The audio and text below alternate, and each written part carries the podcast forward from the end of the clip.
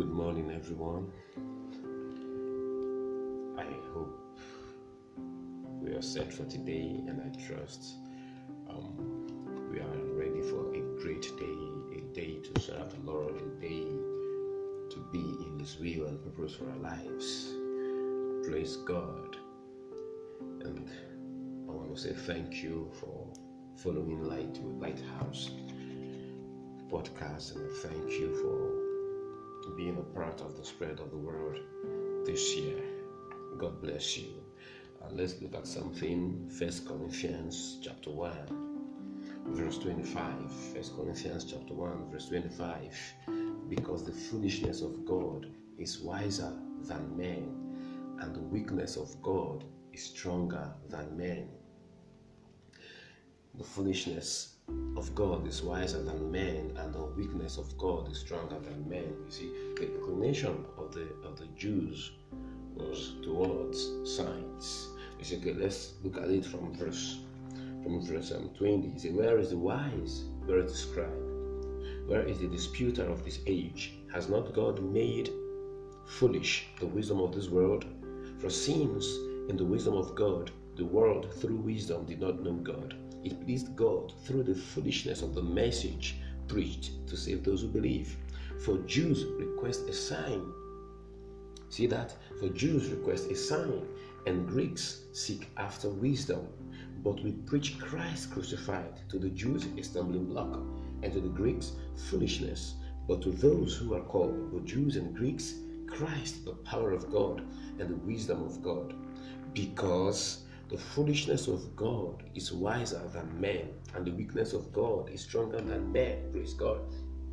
So you see that the inclination of the Jews was towards signs. Remember how they asked Jesus for a sign to prove his authenticity.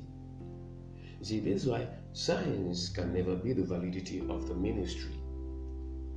Jesus was born in a manger, and for one prophesied to rise from the lineage of kings that sound, that sounds unacceptable. That seemed unacceptable. You see, God is not foolish, neither is he weak. These are figuratives, these are figures of speech. You see, you can't associate God with neither of those. Rather, the foolishness is in the perception of the Greeks, and the weakness in the perception of the Jews. You see, the preaching of Christ is God's wisdom and power. We saw that in, in, in 24. But to those who are called, both Jews and Greeks, Christ, the power of God and the wisdom of God.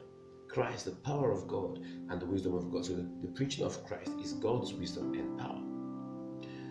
So these the Jews saw as weak, or they see as weak the Greek as foolish. Yet it is both wiser and stronger than them. Since in their perception they saw the preaching of Christ as weak and foolish, God chose to save men through the foolishness and weakness of the message as it is in their perception. See that in the in the perception of unbelieving men, it is foolishness and weakness. Yet, this same message is the wisdom of God and power of God. To seek wisdom outside Christ is the true foolishness.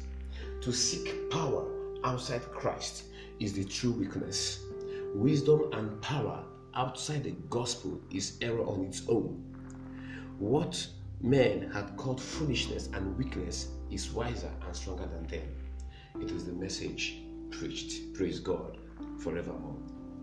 So you see that um, these are figures of speech. God is not foolish, neither is he. Is he weak? So it is the perception of the people. The perception of, of the people has got to do with the message. How can um, how can Christ crucified be was going to save men? How can just preaching be was going to save men? So in their perception, that was that's actually foolishness. That's actually weak. You see, because um, the wisdom of, of, of, the Greek is in, is in philosophy. It's, it's esoteric, it's, it's in philosophy. You see that? and, and, and the strength and the strength of, of, of the Jews per se is in, is, is in science, is in signs. But God has chosen this for the salvation of men. So the foolishness and the weakness is in the perception of the unbelieving man, not God. God is wisdom, God is power, and this reflects in his message. You see that? So understand it very well. The foolishness and the weakness is in the perception of men. The gospel is God's wisdom and power to save the unbelieving man. Praise God forevermore. And I believe this actually blessed you this morning. And I pray for you that clarity, clarity dawns on you, and that the truth of God's word, you continue grow in the knowledge of it. You continue grow in the knowledge of it, in the understanding of it every day, and that it will reflect in your walk. In the name of the Lord Jesus. Amen. It's still me, Pastor Jukes, Pastor Lightway Equipping Network over Imo State. And I say to have a, a great day, to have a wonderful day. God bless you.